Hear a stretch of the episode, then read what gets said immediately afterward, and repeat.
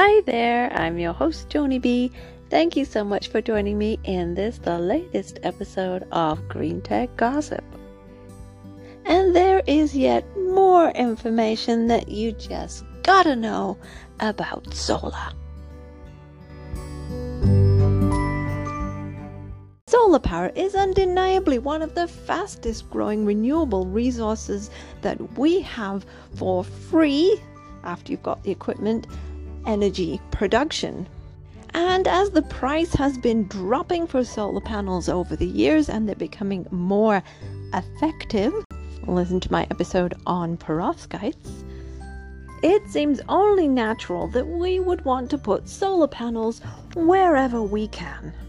In Europe, they started experimenting with putting solar panels in the actual roadways. I'll be looking into that implementation a bit further down in this episode. Was this a good idea? Is there a better way? And what's happened since then? First, let's cover some other environmental news. El Niño is the kind of weather pattern that can really mess up, making cocoa, bad news for cocoa lovers. A news story from CNBC Africa says that when El Niño happens often, it makes it much harder to grow cocoa. Essentially, it means less land where cocoa can be grown, and that's not good for having enough yummy chocolate, and it's not good for the people who grow cocoa, especially in West Africa, where they're more likely to have crazy weather. The news says that El Niño and climate change together make the weather go really wild. It gets hotter and the rain comes at weird times, which isn't good for cocoa bean growing inside the pods. Also, it can bring more bugs and disease that also hurt the cocoa plants. Get ready for higher chocolate prices. And with the theme of solar power, here are some solar inventions that will help us in these hot days. Things that are available, there are solar carports that can generate enough power to keep your electric car going depending on solar output. There's Sweden's solar cable lighting system by Solros. This is sending sunlight through fiberglass cables up to 100 meters that can light up any room in your house you send it to, including the basement. And here are a couple of rooftop inventions, best to be located in areas that don't go into the minus figures very often, for they involve water and pipes. The first one is essentially putting a water heater on your rooftop where the sun can heat it up, and you get hot water essentially for free after you've paid for the device, of course. So this type of thing I have talked about before. This one is by Sauce. It also goes up on the roof and it's collecting water from air. It's self-sufficient with its own solar panel.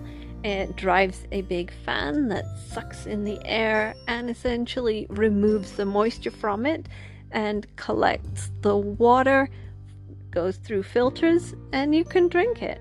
This is a great idea for places that suffer from many droughts. There have been several projects in several different countries looking into and experimenting with having solar panels in roadways. Back in 2016, France opened a solar road in a Normandy village. However, the trial didn't live up to expectations and was considered a total disaster by French newspapers. The solar panels were covered with a special resin that contained silicon to protect themselves from traffic, but they couldn't withstand the wear and tear of the sustained traffic or the forces of nature. The project was abandoned as it was found to be inefficient and too expensive. That's not all. There's been almost a decade of countries trying to create solar roadways, which seems like a good idea on the surface. The Netherlands had a go at this in 2014 with a solar bike path, which didn't do so well as parts of it started to crumble, and it only sustained enough power generation for about 3 homes. However, this hasn't stopped some countries. In Australia, the state of Victoria is planning to build a 17-kilometer solar road that will generate electricity for a nearby town. Stay tuned to find out what happens to that. In India, the government has announced plans to build a 10-kilometer solar expressway between Agra and Jaipur. Considering how solar roads went down in other countries, well, we'll see. There is talk of Austria, Germany, and Switzerland coming together to create a solar canopy that would go over the road to generate electricity. So this effectively would have a shelter over the road and protect it from the elements. In the Netherlands, they started in 2014 putting in a bike path that was essentially made with solar panels. They did have problems with this project. They did have to resurface part of it. Parts of it crumbled away, and it only produced enough power for around 3 average houses. Not a great success. So China took up the gauntlet of trying to make solar roadways work.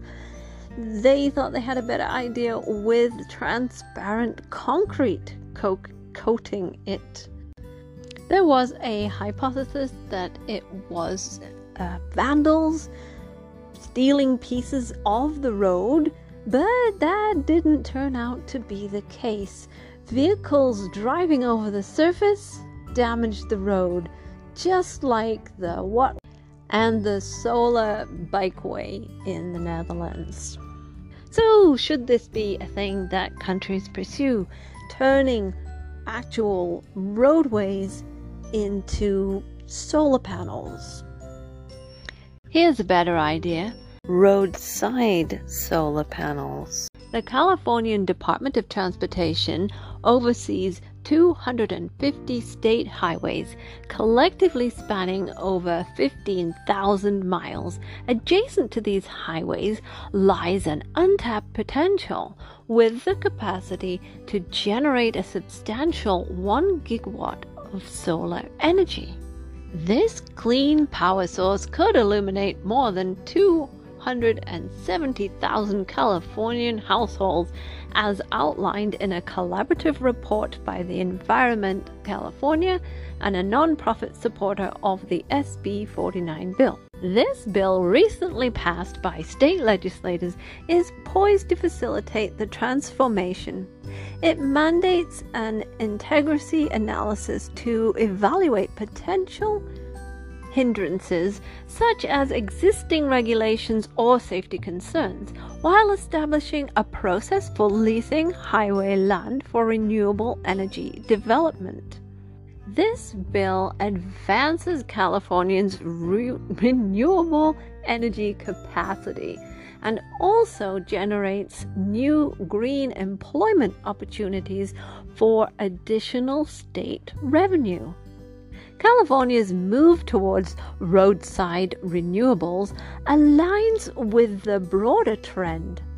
Oregon led the way in 2008 by initiating the first solar highway project, which now boasts more than 600 solar panels. Since then, 36 states and 15 countries have sought Oregon's guidance in replicating similar initiatives. Their approach was utilizing highway space for clean energy installations, also alleviating the burden on states' deserts, which currently host many solar panels. The SB 49 was among a series of climate-related bills that received Governor Newsom's endorsement, including two prominent corporate disclosure bills commencing in 2026. These bills will mandate companies to annually disclose their carbon emissions and the financial repercussions of climate change on their businesses. So in conclusion, it seems like the California's idea of having the solar panels adjacent to the road is a much better idea. And then there's the TRIO project in Europe, where they're working on putting a covering above the road so that essentially cars and vehicles would drive underneath it. How feasible would that be? How high would that have to be to allow for all traffic types? Solar roads sound good in theory, but in practice,